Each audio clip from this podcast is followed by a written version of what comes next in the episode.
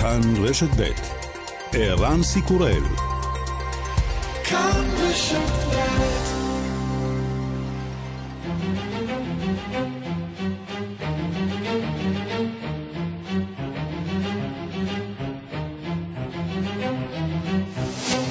השעה הבינלאומית 11 באוקטובר 2020 והיום בעולם.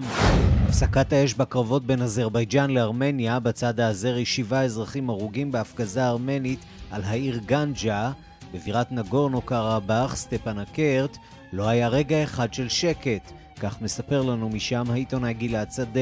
הלילה היה אחד הלילות הגרועים מבחינת ההפגזות על העיר. לשאלתך על הפסקת האש, לא מורגש פה בכלל. אם, אם היה לילה שהייתי בטוח שאני בדרך לגמור מה שנקרא, זה היה אתמול טירוף. הנשיא טראמפ לא מדבק יותר, קובעים רופאיו, אתמול הוא כבר מתייצב מול אוהדיו במרפסת הבית הלבן. This is more important than even four years ago. I used to say the most important, and it was true at the time. This is the single most important election in the history of our country. Get out and vote, and I love you. Thank you. Thank you very much. נהגתי לומר שהבחירות לפני ארבע שנים היו החשובות ביותר בהיסטוריה, אבל אלה חשובות יותר, לכו להצביע, אני אוהב אתכם. First presidency since, since Hoover that is going to end up leaving office with fewer jobs than when he came into office. תקופת כהונתו של הנשיא טראמפ תהיה תקופת הכהונה הראשונה של נשיא מאז הובר, שיעזוב את תפקידו עם פחות עובדים מכפי שהיו בתקופת כהונתו, פוסק ביידן. אך האם באמת יעזוב טראמפ את הבית הלבן? מועצת הביטחון קוראת לטורקיה לבטל החלטה לפתוח את העיר הקפריסאית האסורה ורושה שבפמגוסטה, שנמצאת תחת כיבוש טורקי מאז 1974.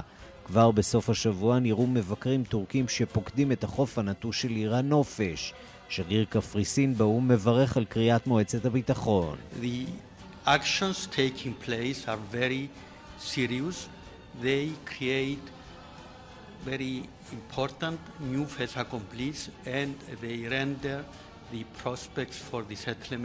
of the Cyprus problem you know, very, very difficult to achieve. הצעד שנקטה טורקיה רציני מאוד ובלתי הפיך, ומקשה מאוד מאוד על היכולת לפתור את הבעיה הקפריסאית.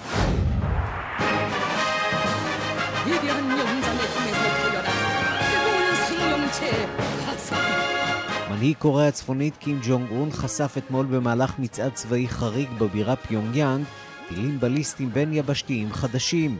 בנאום הצהיר השליט העליון, קוריאה הצפונית לא תהסס להגן על עצמה, אבל באופן לא אופייני ניסה גם להרגיע. 나는 우리의 군사력이 그 누구를 겨냥하게 되는 것을 절대로 원치 않습니다. אני לא רוצה שהצבא שלנו ישתמש בכוחו נגד אף אחד אחר. אנחנו מבהירים שכוחנו ההרתעתי לא מכוון כלפי אחרים. אנחנו מפתחים אותו כדי להגן על עצמנו. וגם...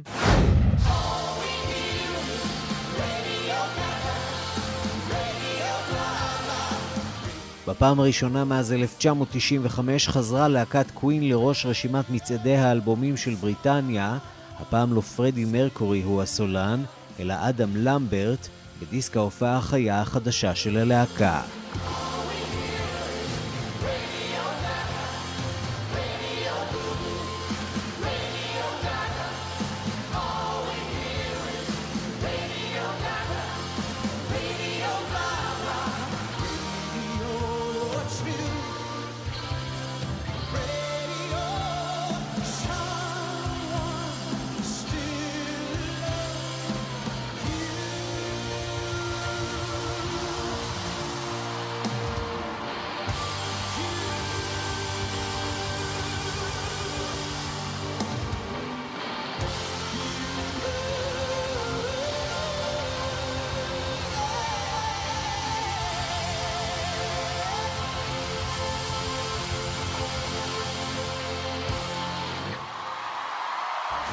השעה הבינלאומית שעורך זאב שניידר, מפיקות אורית שולץ ועדן ממן, הטכנאים חיים זקן ושמעון דוקרקר, אני רן סיקורל, אנחנו מתחילים.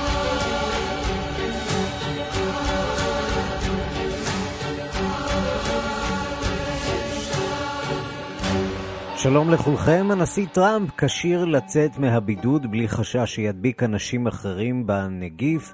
כך קבע אמש רופאו של הנשיא. טראמפ לא באמת חיכה להודעה, הוא ערך כבר אתמול אירוע בבית הלבן, והחל ממחר ישוב לקיים אה, עצרות בחירות. שלום לכתבנו בוושינגטון, נתן גוטמן.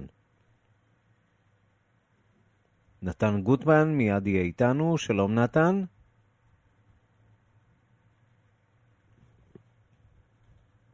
כן, האם נתן גוטמן אה, איתנו? כן, אה, נתן גוטמן, האם אתה איתנו? אני עדיין איתכם, אני מקווה ששומעתי עכשיו. כן, כן, אוקיי. עכשיו אני שומע אותך. אז uh, טראמפ uh, יוצא בחזרה לדרכים, וזה חשוב לו כי הבחירות uh, מתקרבות, וזה בעצם ה-money time. כן, אנחנו נמצאים uh, קצת יותר משלושה שבועות לפני הבחירות. דונלד טראמפ הוא איש שחשוב לו המגע הישיר עם הקהל שלו, חשוב להופעות הפומביות אה, האלה, זה נותן לו אנרגיה, זה נותן אנרגיה לבוחרים שלו, זה um, עושה הרבה רעש בטלוויזיה והוא חוזר על זה אחר כך במדיות החברתיות, מאוד חשוב לו לצאת, ולכן הוא בעצם אפילו לא חיכה לאור הירוק של... Um, של הרופאים, הוא כבר אתמול כינס את האירוע הזה שלו בבית הלבן, ואגב, מעניין להסתכל גם uh, uh, על ההודעה שהוציא הרופא שלו אתמול בלילה, uh, שהייתה קצת מסתורית. הוא לא פשוט אמר, הנשיא עבר בדיקה ונמצא שלילי לנגיף, הוא קצת התפתל שם, הוא אמר שהנשיא עבר בדיקת PCR, הנתונים מעידים שאין מניעה שהוא יופיע, שלפי כללי ה-CDC וההנחיות הוא לא נמצא ברמת הפצה גבוהה, לא נאמרו שם המילים הפשוטות, הוא שלילי לנגיף, יש כאלה שאומרים, יכול להיות שהוא עדיין לא שלילי, יכול להיות שעומס הנגיף אה, בגופו אכן ירד, אבל שהוא לא שלילי עדיין, כך או כך טראמפ באמת לא מחכה. אז מה ההסבר בעצם למשחק הפתלתל הזה שהרופאים אה, מנהלים עם אה, כלי התקשורת בארצות הברית, ואיפה המחויבות שלהם גם לאנשים שיבואו במגע עם הנשיא טראמפ, וגם, וגם בכלל לציבור, שקיפות והעברת מידע אמין? תראה, קודם כל אנחנו לא יודעים בדיוק מה התשובה, אנחנו uh, צריכים להסתמך על מה שאומר uh, רופאו של הנשיא שון קונלי, אנחנו גם יודעים עוד דבר, אך לפני שבוע שון קונלי התייצב מול המצלמות והודה שהוא שיקר לציבור האמריקני בנוגע למצבו של דונלד טראמפ. אנחנו יודעים שהיו רופאים בוולטר ריד שטראמפ אה, ניסה להחתים אותם על הסכם שאסור להם למסור פרטים על מצבו. זאת לא סיטואציה רגילה, ולכן אנשים נוברים כל כך בתוך ההודעות האלה, מנסים למצוא את האמת בתוכם. כי יש איזשהו ניסיון הסתרה כנראה, אנחנו לא יודעים את האמת, רוצים כמובן להאמין שכשהרופאים אומרים שאין חשש שהוא יצא החוצה, אכן אין חשש כזה, אמ, ודונלד טראמפ לפחות הוא לא נראה כמי שחושש, אתמול הכינוס בבית הלבן קצת שמר על הכללים, טראמפ עמד על המרפסת, הקהל במסכות אה, אה, היה במדשאה, כך שהיה בהחלט מרחק ביניהם, אה, אבל טראמפ ברגע שהוא נכנס למרפסת כמובן הוריד את המסכה ודיבר ישירות לקהל, הנה קטע מהדברים שלו. There's a spirit the likes of which this country hasn't seen in a very, very long time. So I just want to thank you all for being on the White House lawn, this beautiful, great lawn. And I'm very proud of this country. I want to thank all of the doctors and labs and scientists and all of the people that are working so hard because we're way ahead of everybody. But I just want to thank most particularly you because you people come out and you come out and you cheer and you love your country and you get it. You're way, way ahead of many, many people in this country. But the country is getting it. The country is seeing something now. Thank you. I love you too. הקהל מריע, אנחנו אוהבים אותך, וטראמפ משיב להם, אני אוהב אתכם בחזרה. אגב, זה לא היה אמור להיות אירוע פוליטי, והתקנות, גם הטעם הטוב מחייבים שלא עושים הצהרות בחירות בתוך הבית הלבן, אבל זה, אבל זה מה שזה היה בעצם. דבר, כן, לגמרי עצרת בחירות שם אה, בבית הלבן. אה, והפורום, צריך לומר, היה מצומצם מכפי שהנשיא אה, ציפה, נכון? כן, דיברו על אלפיים מוזמנים, בסופו של דבר הבית הלבן אמר שהיו מאות, פחות מאלף, לא ברור אם זה בגלל שבאמת היה זמן מאוד קצר להתארגן לאירוע הזה, או בגלל שפשוט אה, אנשים שמקבלים הזמנה לאירוע בהשתתפות אדם שהוא חולה קורונה פעיל, אולי לא מזדרזים לבוא לבית הלבן. אבל טראמפ באמת עם הפנים קדימה עכשיו הם, אה, לאירועים הבאים, הוא מתכוון לחזור לעבודה מלאה, מחר הוא יהיה בפלורידה, אחר כך בפנסילבניה, אחר כך אה, באיואה, והוא מתכוון להמשיך לחרוש את המדינה. ואגב, יש לו סיבה טובה לעשות את זה, הסקרים מראים שהמצב שלו כרגע הוא לא טוב, ואנחנו, כל סקר שנוגע לבחירות וטראמפ אנחנו לוקחים אה, במידה מסוימת של אה, הסתייגות, בגלל הניסיון הבעייתי של סקרים אה, לאמוד את התמיכה בטראמפ, ועדיין אנחנו מדברים על פער דו-ספרתי, כולל סקר האחרון של ABC, פער של 12% בספירה הארצית, ולכן הוא קצת בצרות וחשוב לו לצאת, וג'ו ביידן מצידו גם כן נמצא הרבה יותר בדרכים מכפי שהוא היה קודם, אבל הוא מאוד זהיר והוא גם תוקף את uh, ההתנהלות של טראמפ לגבי הטיפול בקורונה באמריקה בכלל וגם הקורונה האישית שלו. הנה קטע מדבריו של ביידן. More than 210,000 are dead as was pointed out. We lose anywhere from 700 to 1,000 people a day dead. The president was told a little while ago when he was told 100,000 people a day were dying. You know what he said? He says it is what it is. Well, it is what it is because he is who he is. More than 7.5 million Americans have been affected, infected and counting. 175,000 cases right here in Pennsylvania. כן, ביידן בעצם חוזר על הנתונים, שבאמת כששומעים אותם הם נתונים מאוד מאוד משמעותיים על רמת ההדבקה, על רמת התחלואה והתמותה בארצות הברית. ואגב, אה, דונלד טראמפ אתמול באירוע שלו אמר שהמגפה הולכת ומסתיימת. אתמול 51 אלף מקרים חדשים בארצות הברית, עלייה של 12 אחוזים. ממש ממש לא נגמר, וכנראה שגם לא ייגמר עד שלא יגיע החיסון, או לכל הפחות שתהיה איזושהי מדיניות אה, אכיפה אחידה לכל המדינות, כדי שאיכשהו יצליחו להוריד את הסיפור הזה. נתן גוטמן, כתבנו בוושינגטון, תודה. תודה רבה. אנחנו מכאן אה, לצרפת, שם נשברים מדי יום שיאים של גילויי מקרים אה, חיוביים מכלל הבדיקות ושירותי האשפוז, ובמיוחד הטיפול הנמרץ, מתחילים להתמלא. הרופאים חוששים מן הצורך לבטל אה, טיפולים בחולים אחרים. הם מאשימים את הממשלה בכך שלמרות ההבטחות לא נוספו מיטות לחדרי הטיפול הנמרץ ולא הועלה שכר האחים והאחיות. הדיווח של כתבנו בפריז, גדעון קוץ. הגל השני כבר כאן בצרפת, עוד שיא נשבר ביממה האחרונה, שבה נתגלו 27 אלף מקרים חדשים של קורונה, כלומר 7,000 יותר מהיממה האחרונה. מספר ללא תקדים מאז הסגר באביב. גם שיעור התוצאות החיוביות מכלל הנבדקים הגיע לשיא 11 אחוזים.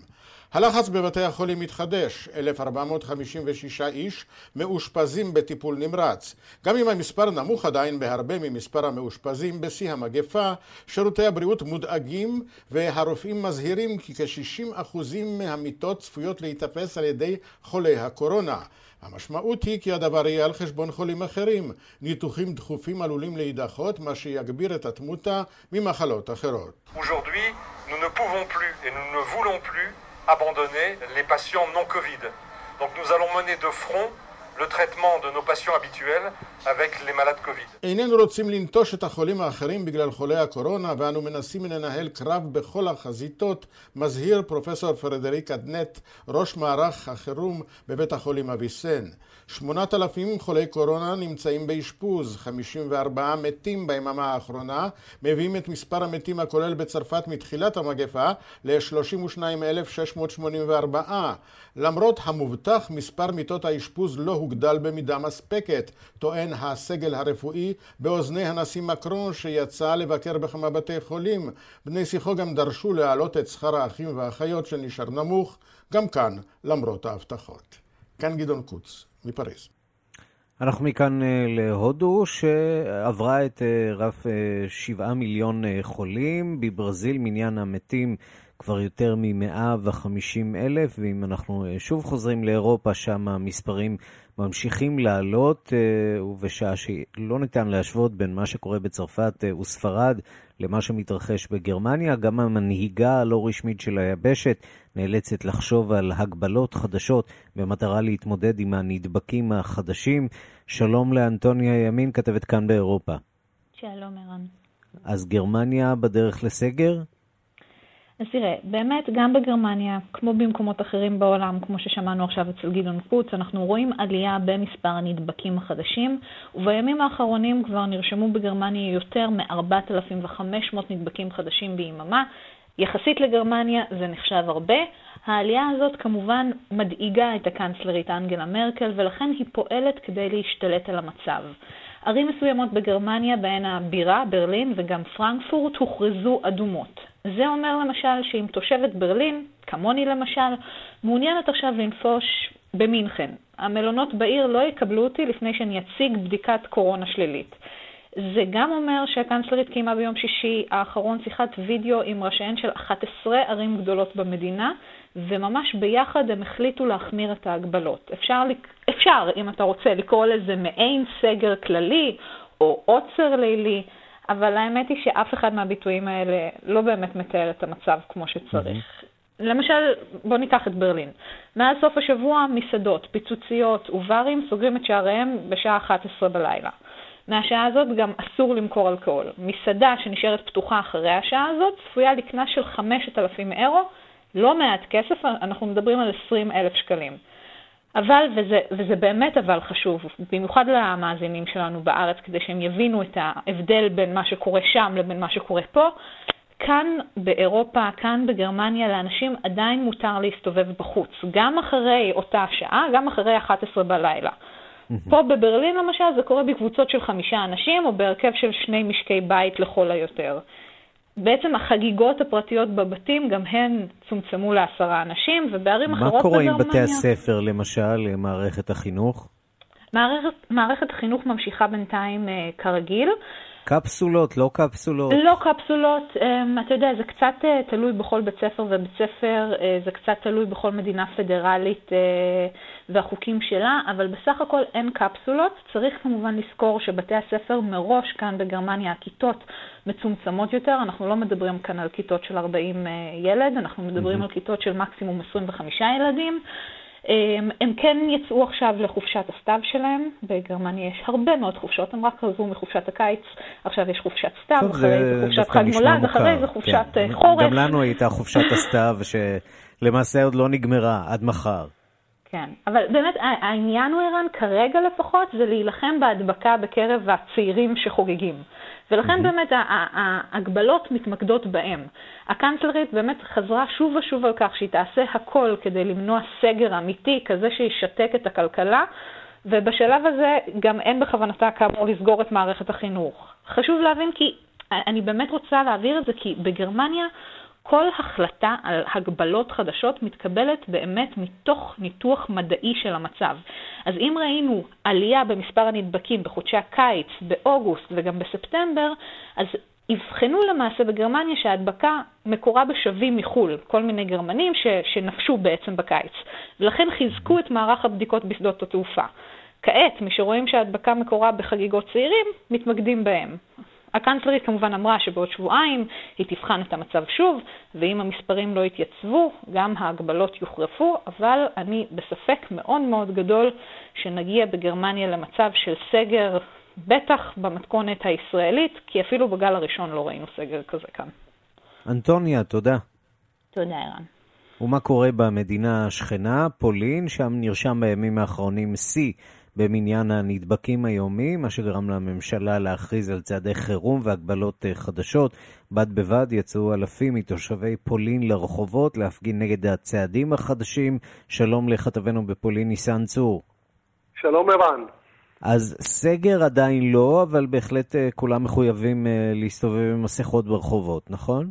נכון, נכון, בדיוק. קודם כל, אחרי ששמעתי שבגרמניה יש כל כך הרבה חופשות, אז אני שוקל באמת לעזוב את פולין ולעבור לגרמניה. זה לא רחוק, כן. כן, כן, זה רק לעבור את הגבול.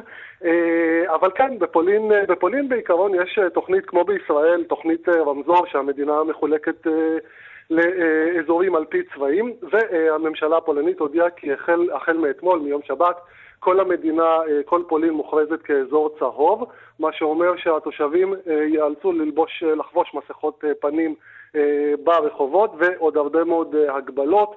חנויות המזון ייפתחו בין השעות 10 ל-12 בצהריים רק עבור מבוגרים מגיל 65 ומעלה. אירועי ספורט או אירועי, אירועי תרבות יימשכו, אבל רק עם רבע מתכולת האולמות או האיצטדיונים. וגם בתי הקפה והמסעדות יצטרכו להקדיש כארבע מטר מרובע לכל אה, מבקר. ההגבלות החדשות וההכרזה של הממשלה הפולנית מגיעה לאחר שבשבוע שעבר במשך חמישה ימים ברציפות נשבר מדי יום שיא החולים החדשים. אתמול נרשם השיא עד עתה, לפחות בפולין, של 5,300 אה, חולים ביממה אה, אחת, היום נרשמה ירידה אה, קטנה. פולין בכלל רשמה עד היום 126 אלף נדבקים ועוד 3,004 קורבנות. מערכת החינוך לפחות כרגע פועלת עדיין כרגיל, אבל ראש הממשלה, מתאוש מורבייצקי, אמר שייתכנו שינויים אם מספר הנדבקים לא ירד בימים הקרובים. וכמו שציינת באמת, אתמול התאספו אה, עשרות אלפי מפגינים בחמישים ערים ועיירות ברחבי פולין כדי למחות נגד ההגבלות החדשות האלו שהטילה הממשלה. אז גם בוורשה, גם בקרקוב, שאר הערים הגדולות, המפגינים קראו לממשלה להסיר את ההגבלות וגם לעצור את כל הבדיקות והבידוד של אזרחים שחשודים כי נדבקו אה, בנגיף. חלקם, חלקם, אה, חלק מהמפגינים גם עשו אה, שלטים וקראו קריאות נגד החיסונים לקורונה, והרבה מאוד אה, הצדיקו את ההפגנות בדברים שנשאו כל מיני פרופסורים, גם מפולין, גם מהעולם, על כך שהקורונה אינה מסוכנת יותר משפעת ואינה קטלנית, ולכן אין צורך לכל הצעדים האלו שהממשלה הפולנית נוקטת. ניסן צור, כתבנו בפולין, תודה. תודה לך, ירון. אנחנו מכאן לאיטליה, מהמדינות האירופיות שספגו מכה קשה ביותר בגל הראשון, שם חוששים מאוד מתחילתו של גל שני. באיטליה עולה מניין הנדבקים בנגיף בממוצע של אלף נדבקים יותר מהיום הקודם. זה אומנם נתון נמוך מהשכנות שמקיפות אותה, אבל החשש הוא שהמצב הולך ומידרדר והגבלות חדשות בדרך. הדיווח של כתבנו ברומא, יוסי בר. יותר מ-80% מהאיטלקים בני 45 ומעלה חוששים שגל הקוביד השני עלול לגרום לאסון במדינה. הם עוטים מסכות, שומרים על מרחק ונמנעים ללכת למקומות הומים באדם. הגל השני שפוקד בימים אלה את איטליה וגורם לעלייה של כאלף נדבקים בכל יום מפחיד, אך לא את כולם. אתמול נערכו ברומא הפגנות של אלפי אנשים נגד הדיקטטורה של הממשלה והחובה לעטות מסכות. facciano più male che bene, perché quando l'aria viene buttata fuori dai polmoni esce una sostanza tossica che se io indosso la mascherina la respiro. הממשלה לקחה מאיתנו את החופש והמסכות אינן עוזרות. האוויר שאני נושמת למסכה מכיל רעלים שחוזרים לגופי אומרת צעירה. המשטרה עצרה כמה מפגינים, הטילה קנסות, אך נמנעה מהתנגשות עם המפגינים. מרבית הציבור מבולבל. הוא מצפה להוראות חדשות, לחיסון, אך זוכה לתשובות מעורפלות. הרופאים והממשלה חלוקים בדעותיהם. איש אינו מבין מדוע בצפון המדינה, באזור לומברדיה, מספר הנדבקים שוב עולה פי שלושה מבמקומות אחרים.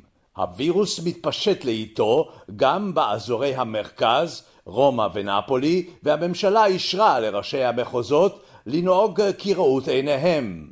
הממשלה אמורה להטיל הגבלות מחר, ובהן סגירת בתי קפה ומסעדות מ-11 בלילה איסור מסיבות, חתונות והלוויות בהשתתפות יותר משלושים אנשים, הפסקת ספורט חובבני שיש בו מגע אישי והטלת קנסות עד אלף אירו למי שאינו עוטה מסכה. הווירולוגים ממליצים שלא לצאת מהבית אם אין צורך בכך, ואילו האיטלקים מביטים בפחד על בתי החולים והמחלקות לטיפול נמרץ שהולכות ומתמלאות. כאן יוסי בר, רומא. שלום לפרופסור נדב דוידוביץ'. שלום, צהריים טובים. ראש בית הספר לבריאות הציבור באוניברסיטת אה, בן גוריון. אז מה, אז כבר אפשר לדבר על אה, גל שני שמכה באירופה, או שעוד קצת מוקדם? קודם כל יש ויכוח אה, מאוד גדול מה זה גל ראשון, מה זה גל שני. אני אומר שבטח לגבי ישראל, מבחינתי אנחנו עדיין באותו גל, הייתה לנו אדווה קטנה שחנקנו עם שמיכת הסגר ולאחר מכן אה, הדברים אה, חזרו בגלל פתיחה מהירה מדי וגם אה, באירופה בעצם היה לנו מצב שבו נעשו סגרים, הדברים האלה הורידו את התחלואה. אם מסתכלים ברמה בינלאומית, אנחנו רואים מגמה של עלייה ולכאורה אנחנו עדיין בגל הראשון. בהחלט רואים עכשיו תקופה שהיא במגמת עלייה. כל המדינות עושות עכשיו חושבים, ארגון הבריאות העולמי מדבר שוב על זה שסגר הוא משהו שאם מפעילים אותו זה כאמצעי אחרון, כמשהו שנותן בעצם אפשרות שמערכת הבריאות לא תגיע לעומסים גדולים מדי, אבל השאלה היא המרכזית איך להתגבר על מה שמכונה פנדמיק פתיג או עייפות הפנדמיה כדי שהציבור ימשיך ויענה להנחיות ואיך אפשר לחיות בעצם בשגרת קורונה, זה אתגר שכל העולם מתמודד איתו. כשצריך לומר שאותו פנדמיק פתיג, עייפות החומר לצורך העניין, זו לא תופעה חדשה, גם לאורך ההיסטוריה הכרנו התמודדויות עם התופעה הזאת ועם מגפות שלא היה בהן אופק של חיסון קרוב, נכון? בהחלט, יש מאמר נהדר שאני ממליץ עליו של ג'ינה קולטה מניו יורק טיים, שהיא מראיינת היסטוריונים של רפואה ושואלת בעצם מתי פנדמיות או מגפות מסתיימות. ואני חושב שהתשובות שנתנו כמה היסטוריונים כמו אלן ברנט שהיה מנחה שלי לדוקטורט ובאמת אדם מדהים הוא בעצם מדבר על זה שאנחנו צריכים להיות מאוד צנועים ובדרך כלל לא האפידמיולוגים הם אלה שמחליטים מתי מגפות מסתיימות במובן הזה שההיבטים החברתיים הכלכליים בסופו של דבר הם מאוד חזקים אני כמובן לא אומר את זה כדי שעכשיו נצא החוצה ונחגוג במרכאות, אלא פשוט לבוא ולומר שהדברים הם מורכבים, הם לוקחים זמן. היום אנחנו בניגוד לעבר, כן יש לנו אפשרויות לפתח חיסונים ותרופות, אבל עדיין אנחנו צריכים ללמוד לחיות עם הפנדמיה לאורך זמן, ובגלל זה חייבים להסתכל בראייה רחבה ולא רק על מספר הנדבקים, במדדים כאלה ואחרים שקשורים לפנדמיה, אלא גם על איך זה משפיע על מחלות אחרות, איך זה משפיע על תמותה עודפת, איך זה משפיע על ההיבטים הנפשיים והחברתיים, ולעשות את השיקולים ובחינת החלופות השונות. אני רוצה לשאול אותך לגבי התופעה הזאת, ואנחנו באמת רואים שזה מדובר בתופעה גלובלית, נושא החשת הקורונה, או הניסיון למזער את ההתייחסות לנושא הזה, אנחנו גם רואים... רואים את הנשיא טראמפ וההתנהלות שלו בימים האחרונים. זה גם לא סיפור חדש, נכון? לאורך ההיסטוריה אנשים ניסו להכחיש את המציאות הזאת שהיא בלתי נראית למעשה. בהחלט, האמת שכבר מתחילת התיאוריה החיידקית היו הרבה אנשים שהגיבו, כולל רופאים דרך אגב, שהגיבו על זה בגיחוך וחלק מהביקורת שלהם וגם הביקורת היום היא מוצדקת, אבל אסור לשפוך את התינוק עם המים. זאת אומרת, אי אפשר להסתכל רק על הנגיף, חייבים להסתכל גם על הממדים הכלכליים והחברתיים ולעשות בעיקר את הדברים בצורה שהיא מאוזנת. לא להכחיש את הקורונה, להבין את המשמעויות שלה, ומצד שני, לא להקריב את הכל עבור הקורונה. ואני חושב שהמהלך הזה הוא מאוד מורכב, גם בישראל קשה לדברר אותו. אולי גם בהזדמנות הזאת אני ארצה לומר ש...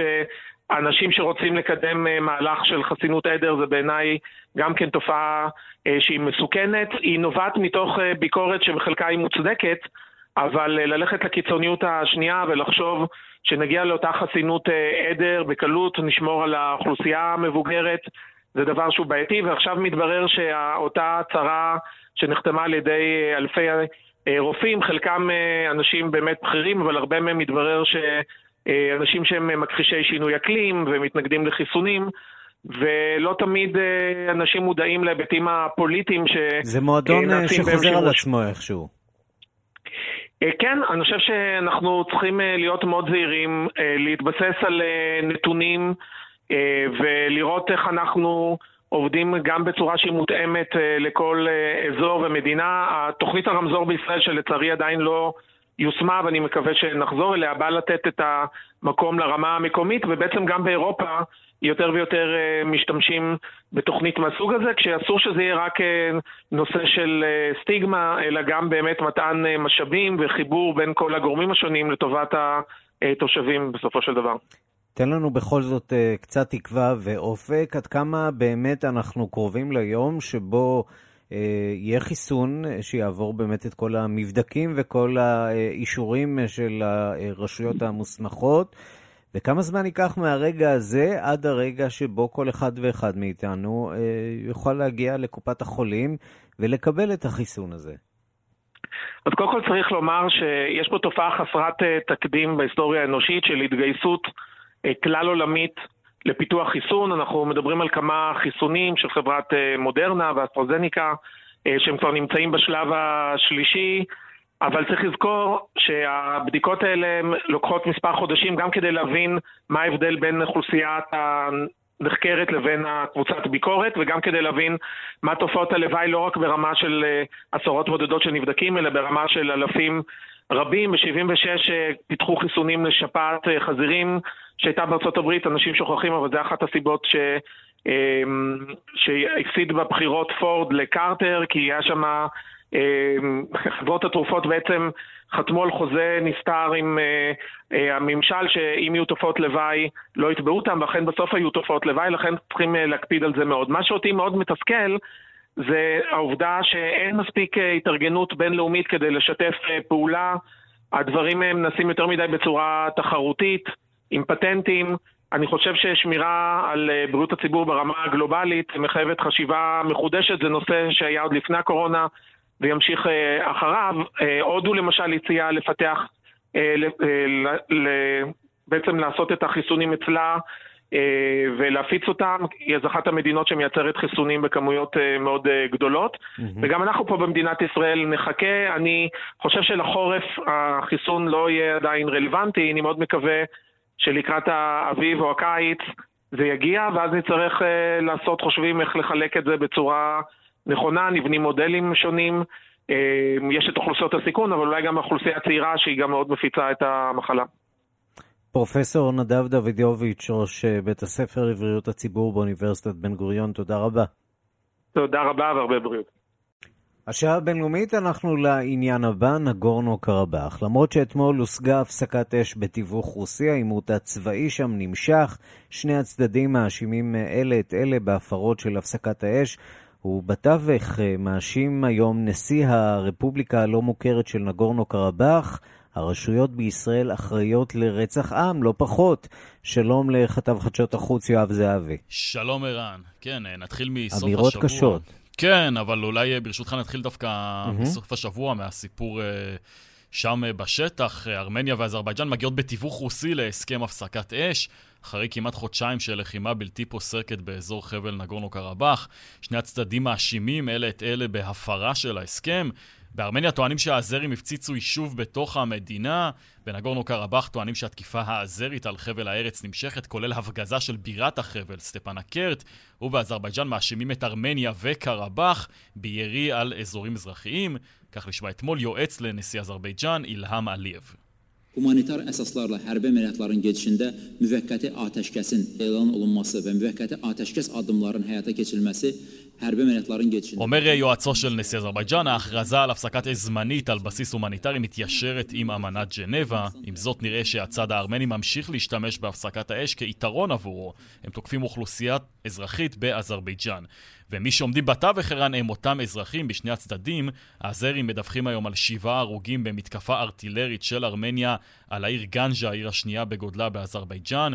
חלק מהארמנים שחיים בין הגורנו קרבאח לא מאמינים לאזרים, וטוענים שטורקיה היא זו שעומדת מאחורי המתקפות עליהם. הנה. Мы им не доверяем, они будут, будут опять стрелять. Поэтому мы на чеку. И мы их не боимся. Им нельзя верить, потому что אנחנו לא סומכים על אזרבייג'אן, אומר אה, תושב העיר סטפנקרט בן אגורנו קרבאח. הם יראו שוב, אנחנו עומדים על המשמר ולא מפחדים. אי אפשר לסמוך עליהם כי מדובר בלוחמה טורקית בעיקר. הם לא יכולים להשתלט בעצמם על נגורנו קרבאח. הם לא יביסו אותנו למרות שטורקיה... אה, מסייעת להם, אה, ואם מדברים על סיוע איראן, בסוף השבוע מאשים מנהיג נגורנו קרבאח, כמו שאמרת, אריאק הרוטוניאן, את, את ישראל ברצח עם בחבל הארץ, לא פחות. זה קורה אחרי שעיתונאי הפנה אליו שאלה בנוגע לטענה הישראלית, לפיה לא ידעו שמל"טים שמספקת ישראל לאזרבייג'אן לא משמשים להגנה, אלא לתקיפה אה, באזורים שנמצאים בשליטה ארמנית. הנה דבריו. Գիտեք, ապրիլյան պատերազմի ժամանակ ոչ միայն Իսրայելի իշխանությունը տեղյակ էր, որ օգտագործում են ոչ թե պաշտպանության, այլ հարձակողական על ישראלי, ישראלי. אז אומר מנהיג נגורנו קרבאח, במלחמה הקודמת שהייתה כאן בשנת 2016, לא רק שהישראלים ידעו שהנשקים שהם מספקים לאזרבייג'אן לא משמשים להגנה, אלא לתקיפה, מי שהפעיל את אותם נשקים הם מומחים שהגיעו מישראל. לכן ההצהרות האלה עושות צחוק מהאנשים, כך הוא אומר. כמובן שהישראלים ידעו והם ממשיכים לספק נשק. הרשויות בישראל, שבעצמה שרדה רצח עם, אומר הנשיא, אחראיות גם הן לרצח העם הזה, איראן בהחלט דברים קשים אה, שמגיעים אה, היום מההנהגה בנגורנו קרבאח. מעבר לכך נציין שבמשרד ההגנה של ארמניה אומרים שישראל מעבירה לאזרבייג'אן אה, ציוד אה, צבאי נוסף דרך, שים לב, דרך טורקיה. אה, כן, כך בארמניה ממשיכים אה, לערב את ישראל. במה שקורה שם, דברים בהחלט קשים וכותרת מעניינת שיוצאת היום מתוך חבל הארץ הזה. יואב זהבי, כתב חדשות החוץ, תודה. תודה לך, ירן. שלום למיקי אהרונסון. שלום רב. לשעבר ראש חטיבת מדיניות חוץ במל"ל, היום חוקרת במכון ירושלים לאסטרטגיה וביטחון. אנחנו שומעים את האמירות הללו של נשיא נגורנו קרבאח. מה זה באמת אה, מחאה נגד ישראל, או איזה סוג של ניסיון לקרוץ אה, לאיראן, ניסיון אה, להבטיח שאיראן תישאר בצד אה, של נגורנו קרבאח, בצד של אה, ארמניה? אני חושבת, ערן, שאתה לא צריך לבחור, אפשר גם וגם. Mm-hmm. אבל אנחנו באמת לא הסיפור פה. הסיפור העיקרי הוא באמת המעטפת האזורית ש...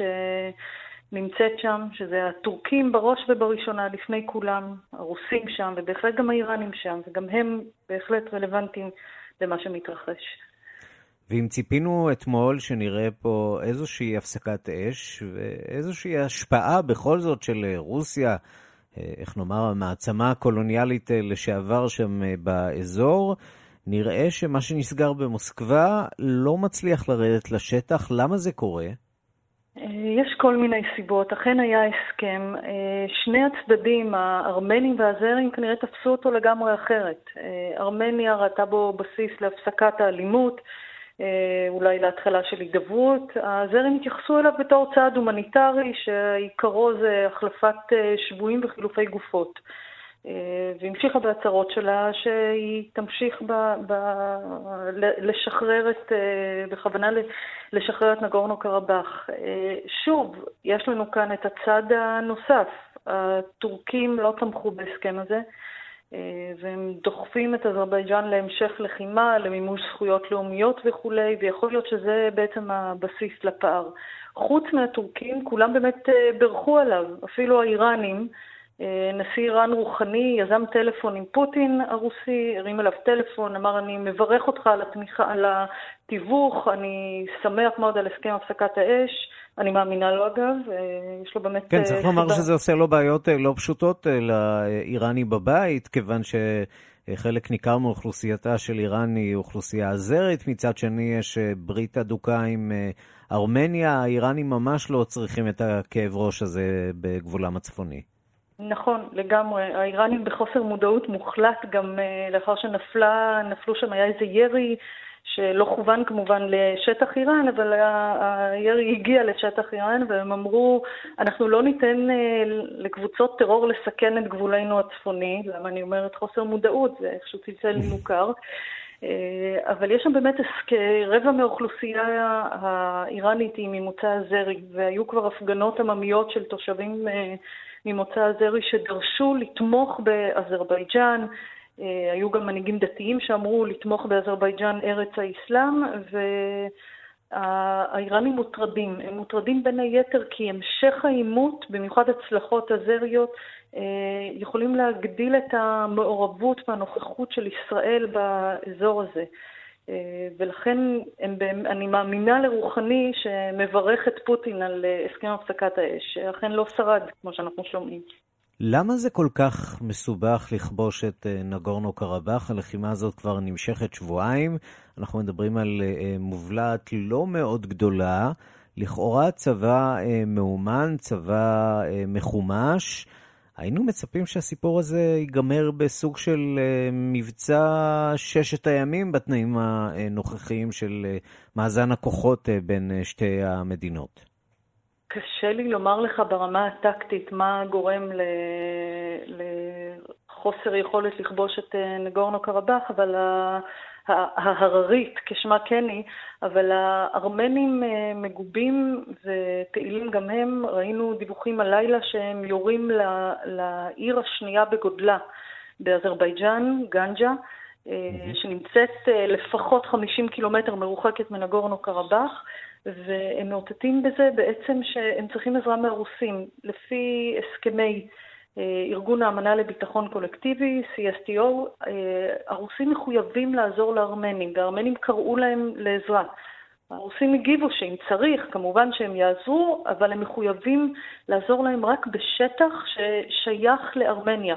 עכשיו, נגורנו קרבאח מוכרת כאזרית, כשטח ששייך לאזרבייג'אן, ולכן הרוסים, לפי האמנה, לא מחויבים לעזור להם. עדיין צריך לראות איך העימות הזה יתפתח, במיוחד לאור הפוש הטורקי. להמשיך ולפעול. ובאמת, לגבי המעורבות של ישראל, מכירת נשק לאזרבייג'אן, שוחחנו בשבוע שעבר עם כמה בכירים אזרים אצלנו בתוכנית, והם אמרו, לא בצורה מפורשת, אבל שיש לנו סוג של הסדר עם ישראל, שאנחנו לא נשתמש בנשק הזה נגד ארמניה גופה, אלא בנגורנו קרבאח, במילים אחרות. השאלה אם ישראל פה לא הולכת ומסתבכת פה יותר ויותר בתוך הסיפור הזה. אני רוצה לקוות שישראל פעלה, פועלת ותמשיך לפעול לפי הכללים ש... שמוכתבים לה על ידי משרד הביטחון ו... ו... וכללים בינלאומיים. מנסים בהחלט לגרור את ישראל מעבר לעימות. ישראל מרוחקת גיאוגרפית, יש לה אינטרסים מול שתי המדינות, במובהק כמובן יותר מול אזרבייג'אן, ולו רק בגלל הקרבה הגיאוגרפית והאינטראקציות שלה עם איראן, אבל יש גם אינטרסים מול הארמנים, וישראל פה צריכה לשחק איזשהו משחק מאוד עדין, לנסות ולשמר ככל שניתן את הקשרים עם שתיהן. זה לא קל, ובוודאות היא לא צריכה להיות גורם מעורב באופן פתוח וגלוי ולצאת בהצהרות. אנחנו מאוד אוהבים לדבר על זה. עכשיו אין צורך לדבר. מעורבות, כל עוד היא חוקית, יכולה להימשך. הכל המעורבות אחרת, צריכה להיפסק כמובן. מיקי אהרונסון, לשעבר ראש חטיבת מדיניות חוץ במל"ל, היום חוקרת במכון ירושלים לאסטרטגיה וביטחון. תודה רבה. תודה רבה, ערן.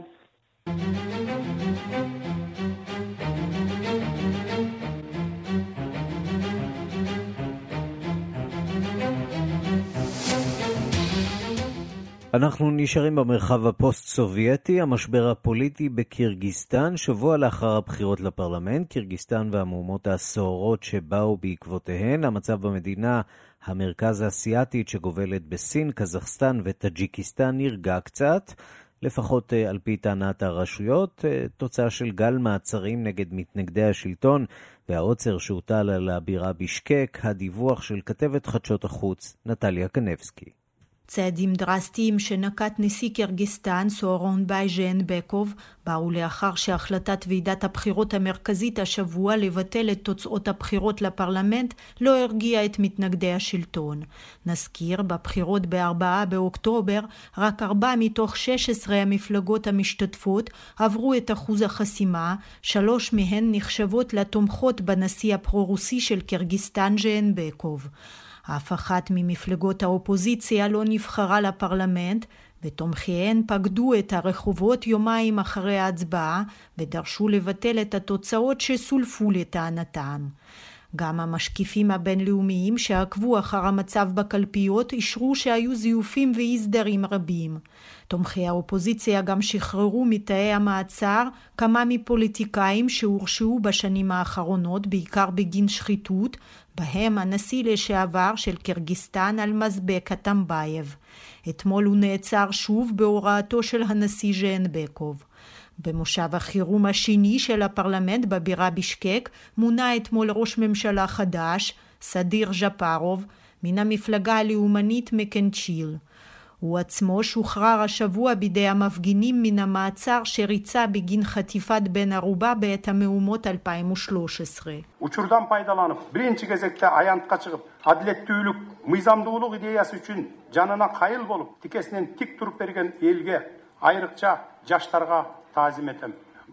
בהזדמנות זאת הייתי רוצה בראש ובראשונה להרכין את ראשי בפני העם ובעיקר אנשים צעירים שסיכנו את חייהם ויצאו לכיכר כדי להגן על הצדק ועל רעיון הלגיטימיות. לאחר הפנמה והבנה של מה שהתרחש בזירה הפוליטית במדינתנו, כל אחד מכם עשה צעד כדי לחזור לחוקיות ולייצב את המצב בהתאם לחוק. צירי פרלמנט רבים הציגו את מועמדותי לתפקיד ראש הממשלה והחלטתי לקבל עליי את המשימה, כך אמר אתמול לאחר מינויו ראש הממשלה החדש של קירגיסטן סדיר ז'פרוב, המחליף בתפקיד הזה את קובטבק בורונוב שהודח בידי הנשיא ביום רביעי האחרון עם הממשלה כולה. ואולם, מהפכנית ככל שהיא יכולה להיראות, ההחלפה הפוליטית הזאת אינה מבשרת שינוי אמיתי, אלא מייצבת את שלטונו של הנשיא ז'אנבקוב, כי ראש הממשלה החדש הודיע שלא ישנה את הרכב הממשלה, כלומר ימשיך את הקו הנוכחי. ז'אנבקוב הבטיח אמנם להתפטר מתפקידו ברגע שתמונה ממשלה חדשה ושלטון החוק ישוב לעינו, אך מעטים מאמינים כעת באפשרות הזאת. הנשיא החליף בשבוע שתם מאז הבחירות את כל ראשי מערכת הביטחון באישים הנאמנים לו, וביום שישי הוכרז בבישקק על עוצר עד להודעה חדשה. бүгүнкү күндө блокпосттордо бишкек шаарына келе жаткан автоунаалардын баардыгы токтотулуп аларга түшүндүрүү иш чаралар жүрүүдө жана бишкектен чыгып келаткан аскер מעתה כל הרכבים הנכנסים והיוצאים נעצרים לבידוק, האזרחים מגלים הבנה. העוצר נכנס לתוקף בתשע בערב ונמשך עד חמש בבוקר, הכריז דובר מטעם הצבא הקירגיזי סרן ז'ילדיבק אבדיקרוב. לפי הדיווחים הרשמיים מהבירה הקירגיזית, הבוקר נשמר שם שקט והמצב בשליטת כוחות הביטחון.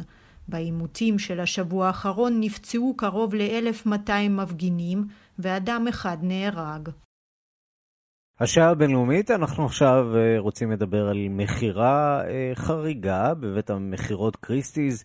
נמכר בשבוע שעבר שלד של דינוזאור רקס ביותר מ-31 מיליון דולרים. האם אספני האומנות משנים כיוון ואיך קשורה לזה הקורונה? שלום לחוקרת התרבות מירי קרימולובסקי. שלום, שלום ערן. לכאורה מדובר בארכיאולוגיה, למה מישהו צריך למכור עצמות של דינוזאור לאדם פרטי? אז תראה, קודם כל זה מרשים ביותר. ואני ואתה יכולים רק להצטער כי זה מוצג עד סוף החודש ברוקפלר סנטר בניו יורק. אה, הסיבה היא שקריסטיז, בית המכירות שעוסק באומנות כמובן, יש לו מחלקה, פתח מחלקה שעוסקת גם איכשהו במדעים, ומי uh, שמוכר את ה... מי שמכר את, ה, את הדינוזאור הזה, שאגב, שמו המדויק, זה, יש לו אגב גם, יש לו גם שם, שם חיבה, מה שנקרא, אבל uh, הוא בעצם סוג מיוחד של אה, דינוזאור, השם המלא שלו הוא אה, טרינוזאור זקס, והוא אה, בעצם, רקס, והוא בעצם אה, נמכר על ידי מכון שחקר אותו במשך כמה שנים טובות, אבל בתקופת הקורונה, כשאין בעצם תמיכות, ואין תרומות, אגב בארצות הברית זה בעיה גדולה, באירופה פחות כי באירופה כן ממשיכים באופן חלקי. ארצות הברית שהיא מקום קפיטליסטי וכל המכונים האלה, כל המקומות האלה בעצם ניזונים מתרומות, מספונסרים, אין כסף. אז mm-hmm. מכרו אותו, ואגב, לא האמינו, המחיר ההתחלתי שלו היה בסך הכל 8 מיליון.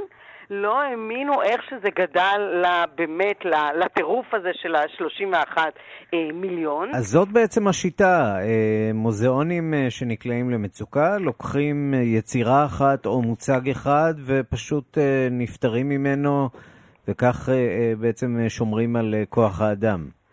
אפשר לומר, אבל צריך גם לומר ששוק ה, השוק הזה, גם של אומנות וגם של הדברים הכאילו ביזאריים האלה, הוא שוק שפתאום מאוד פורח. אם במכירה הקודמת של קריסטי, שהייתה כבר בקורונה, ב- ביולי, הכל מדובר כמובן אה, וירטואלי, המכירות לא מתקיימות פיזית, אז אה, בעצם היו אה, משהו כמו 70 איש, 70 אלף איש שנכנסו למכירה, הפעם היו יותר מ-200 אלף איש שהתעניינו ביצור המיוחד הזה, למעשה 280 אלף איש אה, נכנסו, ואולי זה גם מה שהקפיץ את, ה, את המחיר שלו.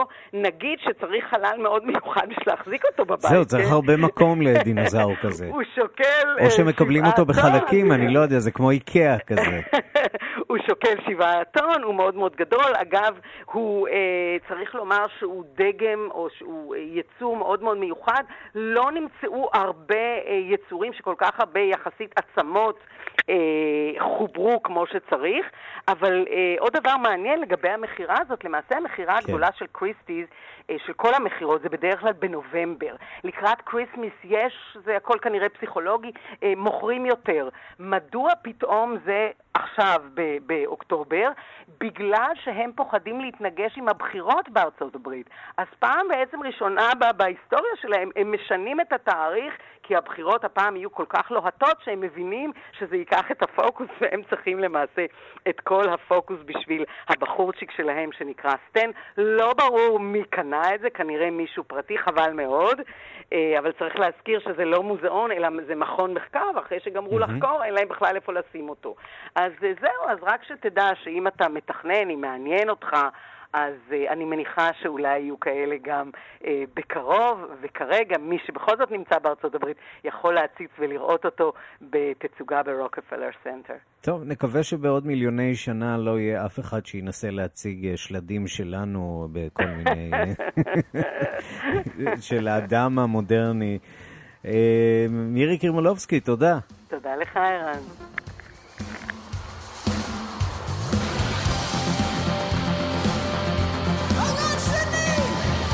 בפעם הראשונה מאז 1995 להקת קווין שוב בראש רשימת מצעדי האלבומים של בריטניה, הפעם זה לא פרדי מרקורי, אלא אדם למברט בדיסק ההופעה החיה החדש של הלהקה. הנה.